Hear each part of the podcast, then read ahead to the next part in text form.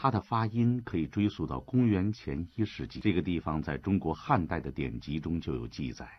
那时，龟兹是西域三十六个国家中的一个王国，其中心位置是现在新疆的库车市，位于天山南麓的中部，塔里木盆地北缘，是丝绸之路北道的必经之地。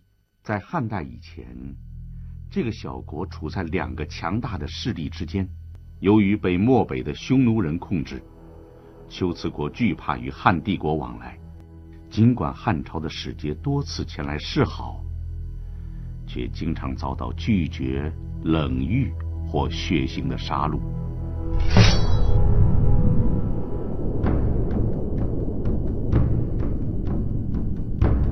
汉帝国为了打通这个丝绸之路的重要地点。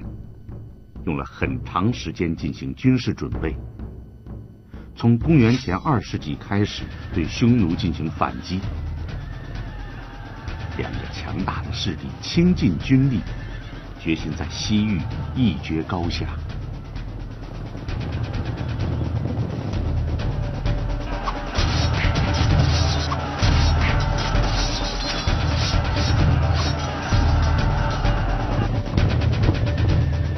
汉帝国的军事胜利，迫使匈奴人的势力退出西域。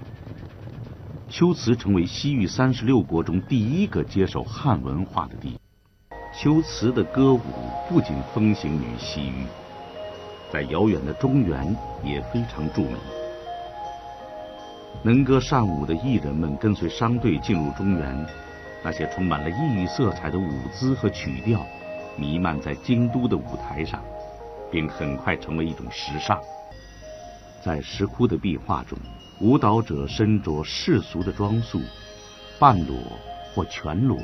在借用道具时，一般都是旋转的舞姿，手中飞动的长巾与急速旋转的动作，给人一种风驰电掣般的感觉。这些壁画内容大多与佛祖涅槃的题材有关。画家们在绘制壁画时所参照的。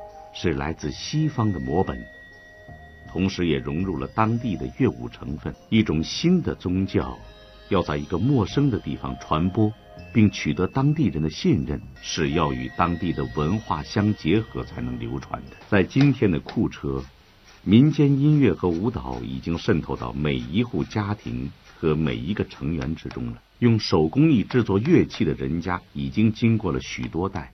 一块木头在这位老汉手中，将很快变成一件乐器，并加入一个家庭乐队的行列。当他将一件土塔尔制作成型的时候，院子外面的杨树便鼓起掌来。